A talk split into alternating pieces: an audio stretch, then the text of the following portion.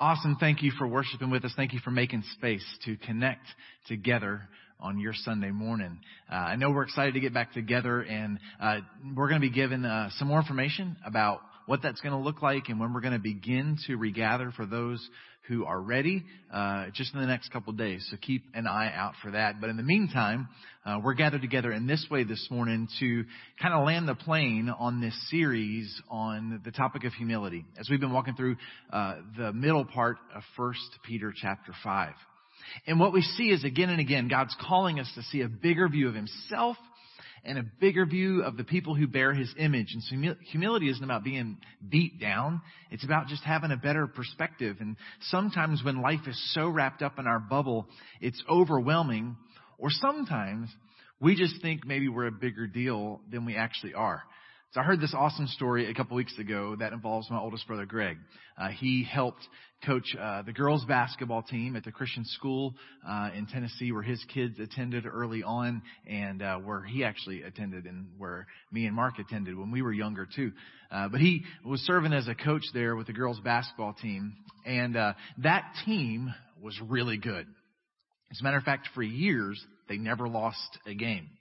And so they finally got invited to a tournament uh, uh, that's a national tournament. That's a really big deal. That to to get invited to this tournament is like a oh man, we really want to go compete. And so they got invited to this tournament, and it, um, and they were like, man, hey, we want to play the best teams you've got.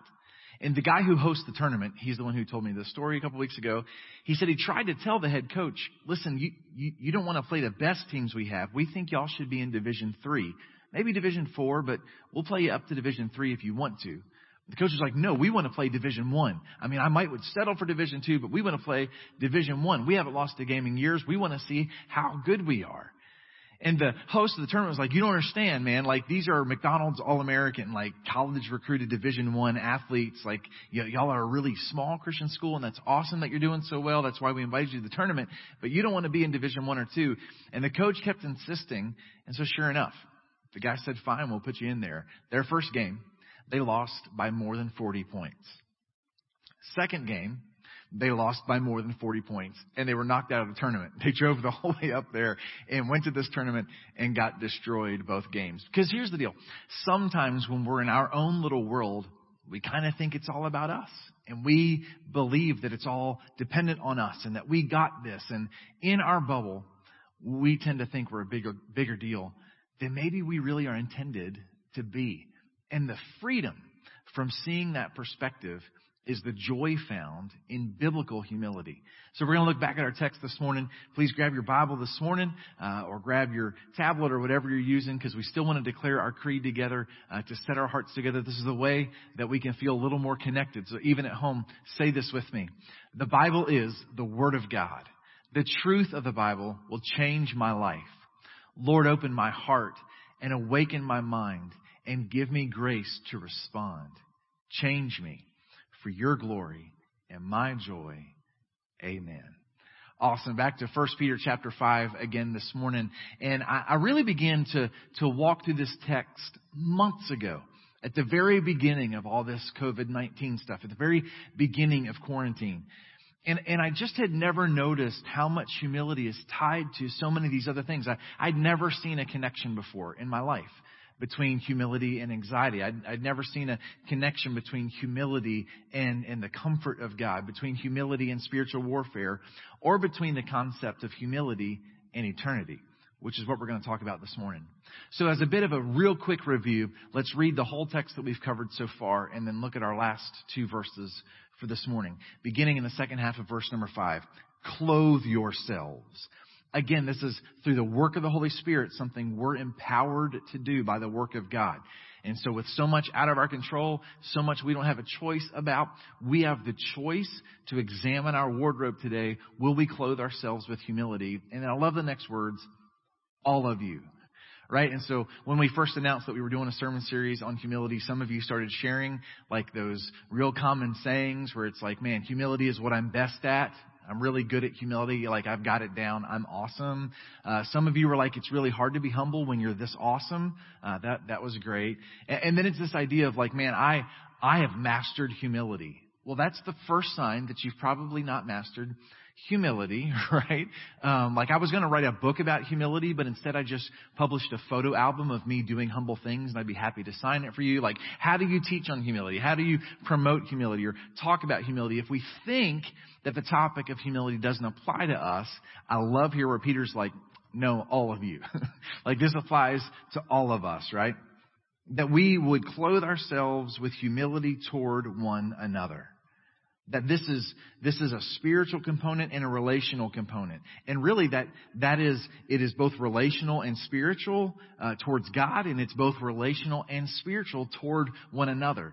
That we have this humble view of ourselves before God and before the people who bear His image. And then the warning and the promise, God opposes the proud. There's so much conflict going on right now, but man, we, we want to submit ourselves to God and not be in opposition to Him because we need grace and he promises grace to the humble. Again, here's this challenge. Humble yourselves, therefore, under the mighty hand of God. This idea that when I compare the might of his hand with the might of my hand, maybe I'm not as mighty as I think I am. God's got this. He's God and I'm not. And then I, I love this, this wording at the proper time. And because in humility I've submitted to God, He's the one who defines proper time. Because my timing's almost never aligned with His timing, but He has a perfect timing. And we said that, that pride says, I want what I want, when I want it. Humility says, I want what God wants, when He wants it. Because here's what He's up to. At the proper time, that same mighty hand that humbles us will exalt us that he lifts us up. Humility isn't this degrading, debasing, shrinking down thing. God wants to truly lift us up. And so we humble ourselves before the goodness of God. And then there's this connection that, that the way we humble ourselves and the way that we're, we're lifted up by God is by casting all our anxieties on Him because He cares for us. That I'm casting my anxieties, that, that the idea of anxiety, that, that the burden would bear us down. I'm casting this thing that bears me down. And we said the word glory actually means weight. It's the idea of I'm not formed for this to be all about me. God is God and I'm not. Which means God is God and I don't have to pretend to be. I don't have the pressure on me to get it all right and to be perfect and to measure up to somebody's standards or whatever to, to, to pursue these glory things. No, that uh, shoulders formed of dust can't bear the weight of that. And so he invites us in humility to say, God, I can't carry this. Like I'm anxious about it because I, I know I can't fix this. So instead I'm going to trust you because he cares for you. God is more concerned with our welfare than he is. And so we trust him with the things that we're most concerned about. That's where humility sets us free. And so the mighty hand that humbles us is the mighty hand that exalts us and the mighty hand that cares for us. And then in humility, the challenge is to be sober minded to be awake and alert and clear headed, to be watchful. Because we have a very real adversary, the devil. He prowls around like a roaring lion, seeking someone to devour. That there's a very real enemy, and so this conflict is actually bigger than me. In humility, I realize there's a bigger thing going on. There's a bigger opposition. There's a bigger battle that's happening than just my feelings and my wants and my opinions and my political views. That there's a bigger story here. And in humility, I see this very real opponent, but in humility, I'm called to do this in verse 9 resist him, firm in your faith. So I have faith that God cares for me. I have faith in his mighty hand. I've humbled myself before it. And this mighty hand we see is the hand that exalts us. It's the mighty hand that cares for us. And it's the mighty hand that defends us, that battles for us, that fights against our true opponent, our true enemy. And then we also realize in humility that we're not alone in this. We are not alone. We know that the same kind of suffering is being experienced by our brotherhood throughout the world. God hasn't uh, pointed us out or, or, or, or sequestered us or, or, or narrowed us out to be this, this, this object of his lack of care, his wrath, his, his lack of compassion. No, listen, we, we're just existing in a broader story connected with humankind. And then this morning, we look at verses 10 and 11, which say this After you have suffered a little while, the God of all grace, who has called you to his eternal glory in Christ, will himself restore, confirm, strengthen, and establish you. To him be the dominion forever and ever. Amen. Listen, this, this idea that God's up to something eternal.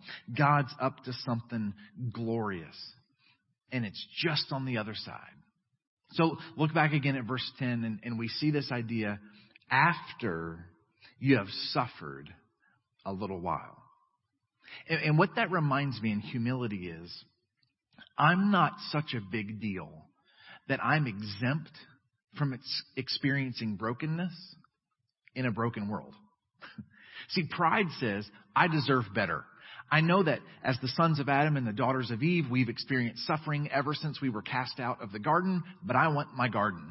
I want paradise right here and now. I deserve better than everyone else who's ever lived has experienced because I'm that big of a deal. In humility, I realize, no, we live in a broken world.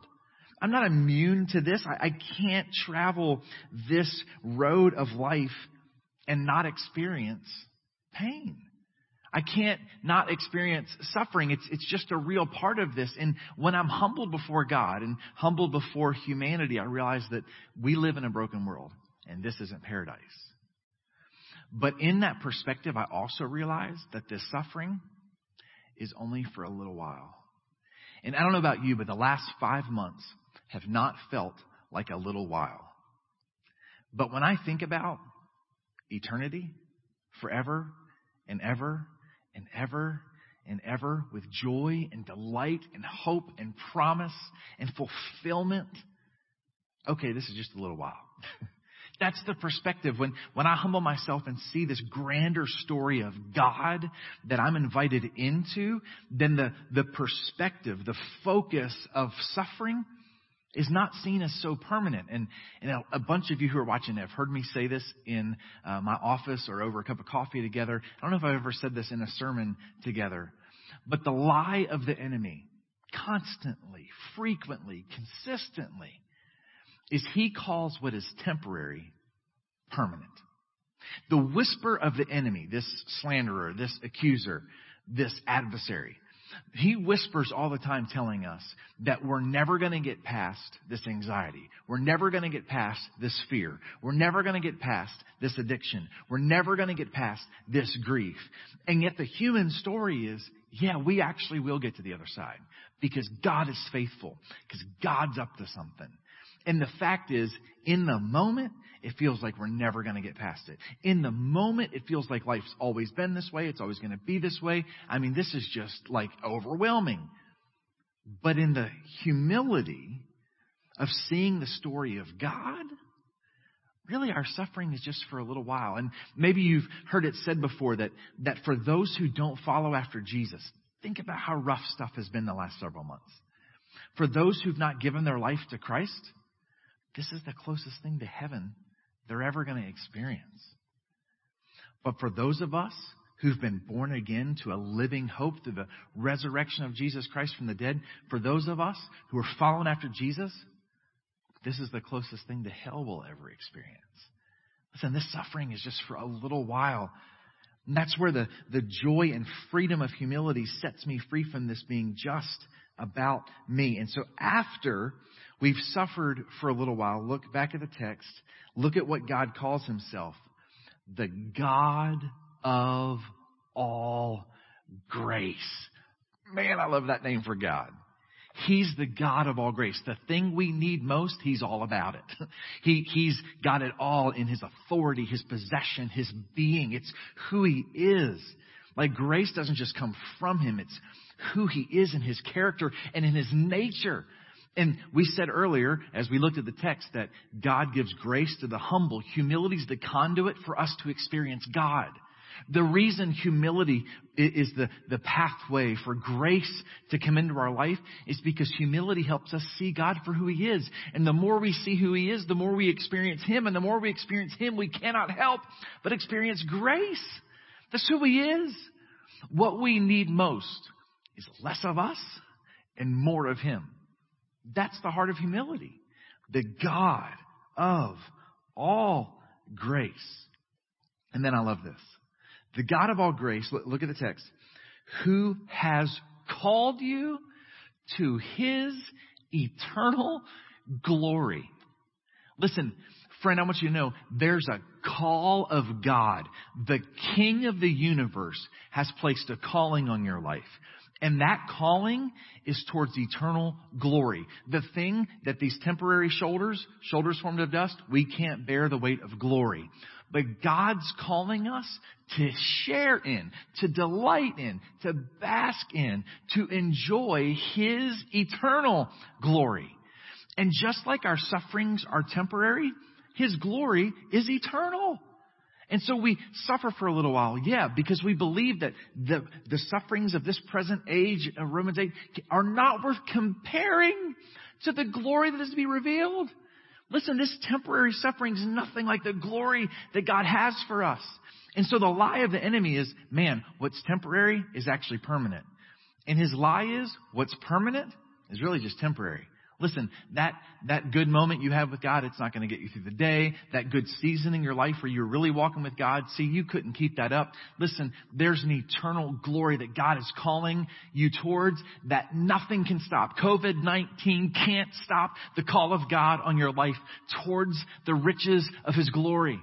Unemployment can't stop his calling in your life. Marriage stress can't stop his calling in your life. A wayward child can't stop his calling in your life. Sickness can't stop that. Death can't stop that. There's no force in the universe that can stop the call of God in you towards glory. Now there's a lot of stuff that can stop us from our call.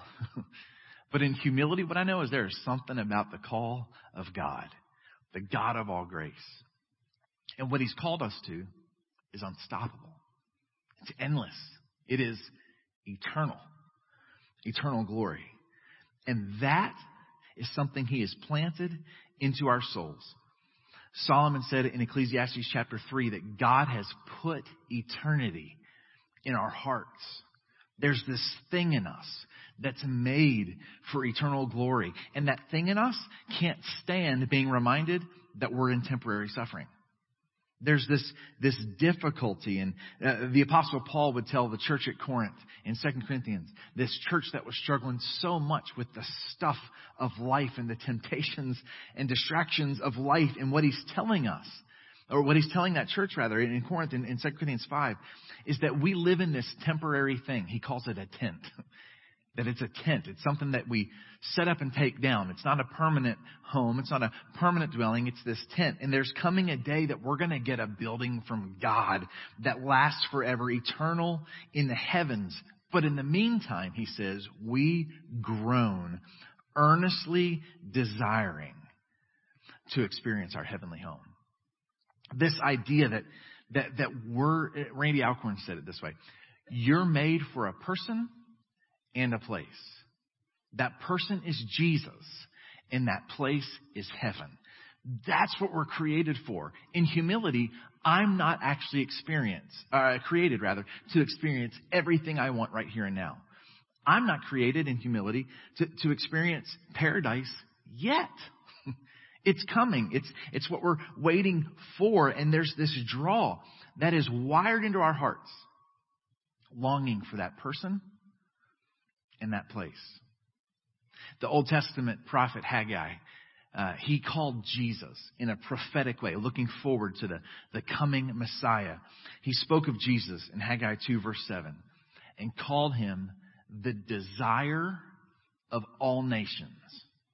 No matter where you live, no matter where you have visited, no matter what age in history in which you live, we desire Jesus.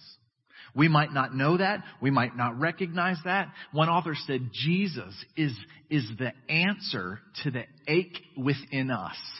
We've all been created to desire Jesus, to long for Him. And that's not some escapism. That's not just, oh, I want to go to heaven because things really stink here. That's not some form of, of, of escapism. That's the pathway to addiction. It's, it's this desire to flourish. It's this desire to live and thrive.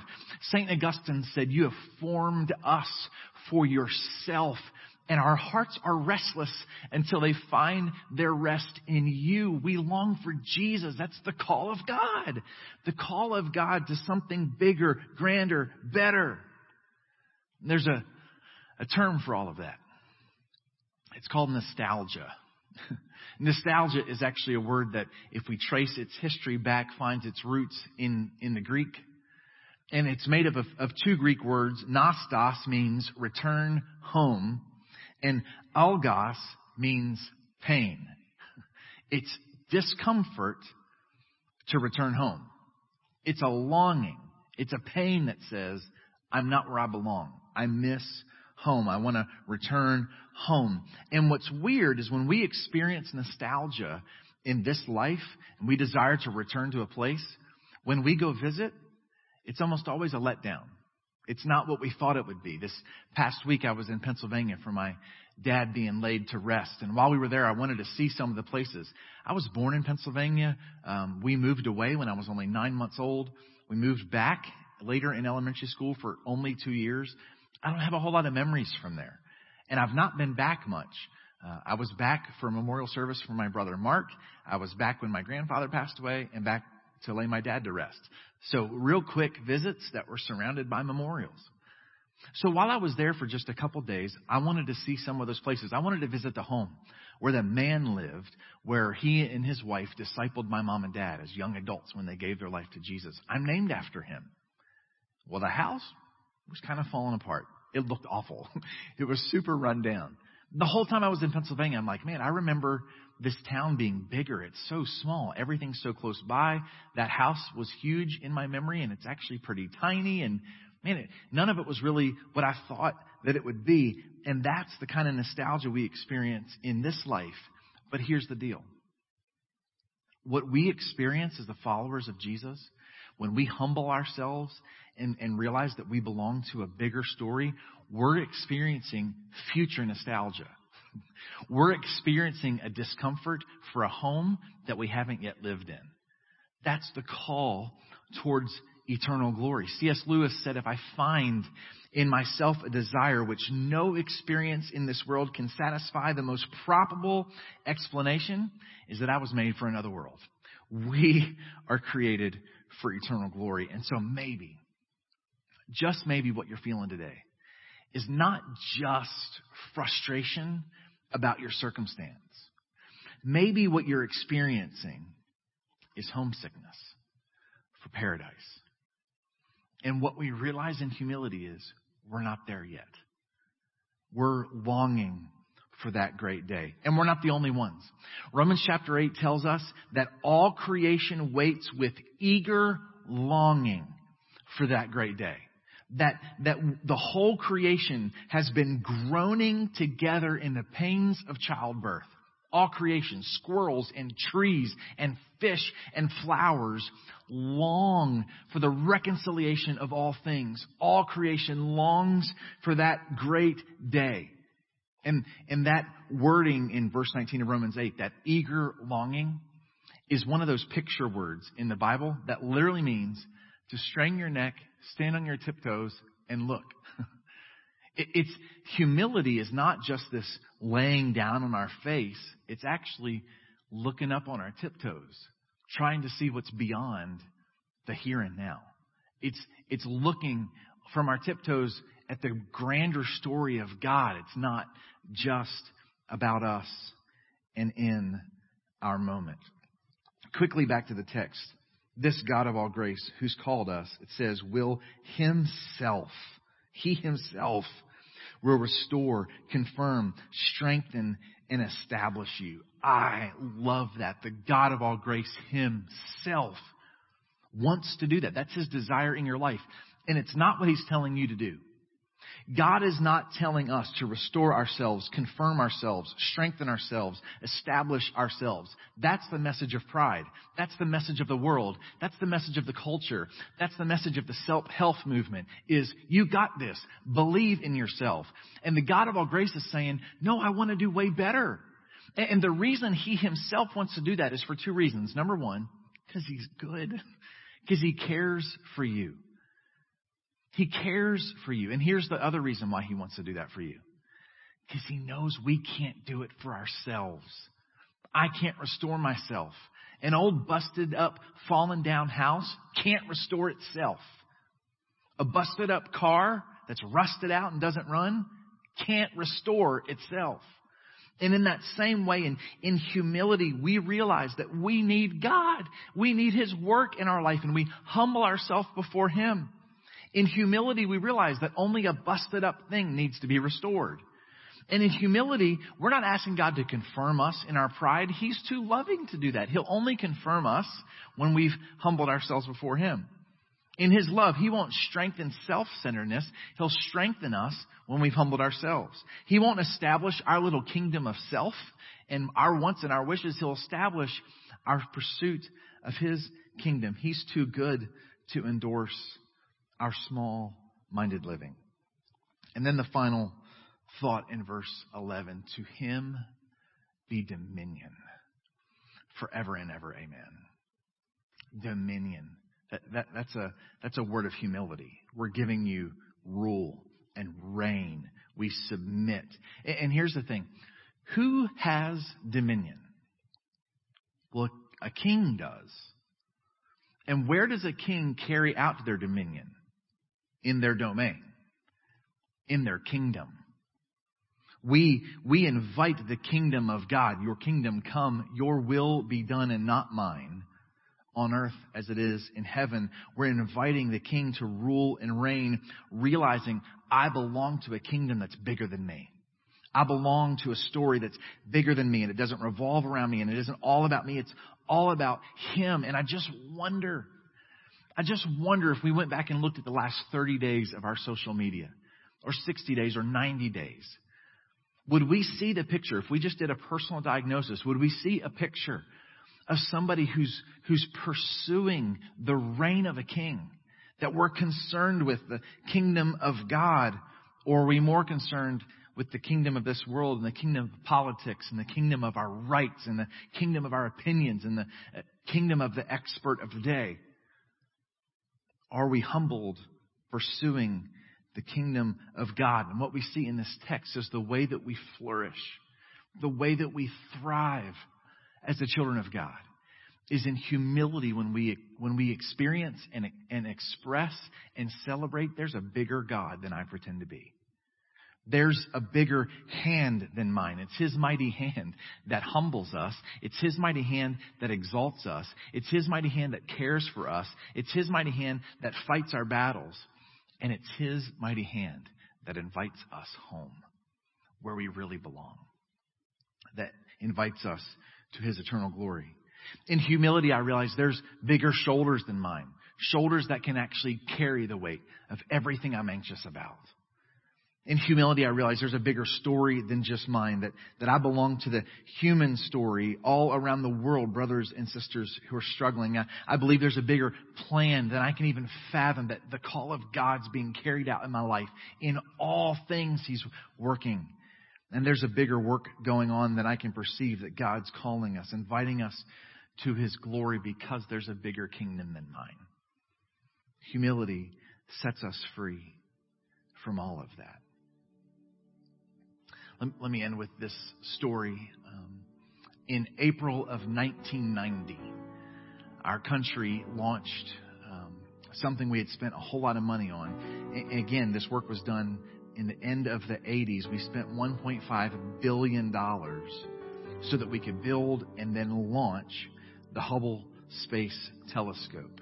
We had great hopes and dreams that we would see the universe like we'd never seen it before and like humankind had never seen it before. And the problem is, it was a billion dollar disaster. When the Hubble telescope was finally launched and we finally got some images back, they were so blurry that they were useless. And what they discovered is that the telescope was out of focus. The, the lens had not been calibrated correctly, they said. And, and what they said is there was a flaw in one of the lenses that was equal to one fiftieth of the thickness of a piece of paper. One fiftieth of the thickness of a piece of paper, this flaw, and yet it caused the Hubble Space Telescope to be nearsighted. All this money spent, all this effort, years and years of work. And they knew they couldn't go up and replace the lens. They couldn't bring it back. That would have cost another fortune to repair the lens. They had no idea what to do. And then they came up with a solution they would send something else that they would put on top of the lens that would be a duplication of the same mistake in reverse. They built a contact lens for the Hubble telescope that could correct this vision. And as soon as they did that, as soon as they did something to correct the focus, we got to see stuff that no generation in the history of humankind has ever gotten to see. We've seen more of the universe now than we'd ever seen before. It just needed some help to bring some focus. And here's the deal what I believe is humility brings into focus who our God really is. And we see the, the grandness of his splendor and the, the greatness of his authority and the might of his hand. And we don't think we're useless. We, we see how great he is, and we can't believe that he invites us into his story. Everything comes into focus when we see who he is and who we are, what his kingdom is, and what our kingdom really is.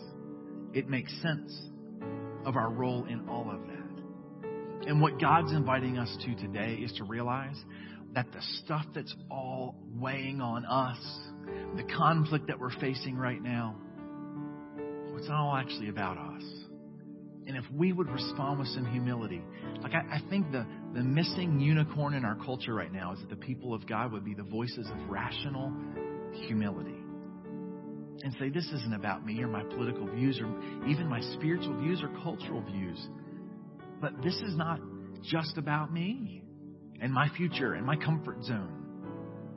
This is the story of God being unfolded before us. And if we will look to Him and invite others to look to Him, everything will come into focus.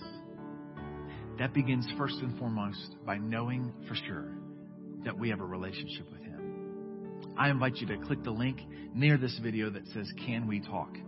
If you need to talk to somebody about your relationship with God, we would love to set up both a time and a method that you're most comfortable with to engage in that conversation. If you are a follower of Jesus today, my encouragement to you is not to believe more in yourself, but is to have more faith in who our God really is and in, in the experience, the hope of eternal glory that is on the other side. Nothing can stop the God of all grace from doing that work in us. And when we humble ourselves, we experience His restoration. We experience His strength. We experience His confirmation. This is the work of God. This is the, the grace available to those who recognize that He is God and we are not. Let me pray for us. Father, we want to listen to the, the writing of eternity on our hearts. Because, God, I, I believe you have written it there, but there's so much noise in this world that sometimes it is hard to read the text. Please make the whispers of glory louder than the screams of our fears, our worries, or our struggles. God, we believe you. Help our unbelief. We trust you that you are who you say you are, and so we don't have to pretend to be. God, set us free from small, self oriented living. And God, in the work of your Holy Spirit, bring into focus the grand and glorious story of God to which we are invited. We trust your mighty hand. Don't lean on our own. In Jesus' name, amen. Let's continue to worship together.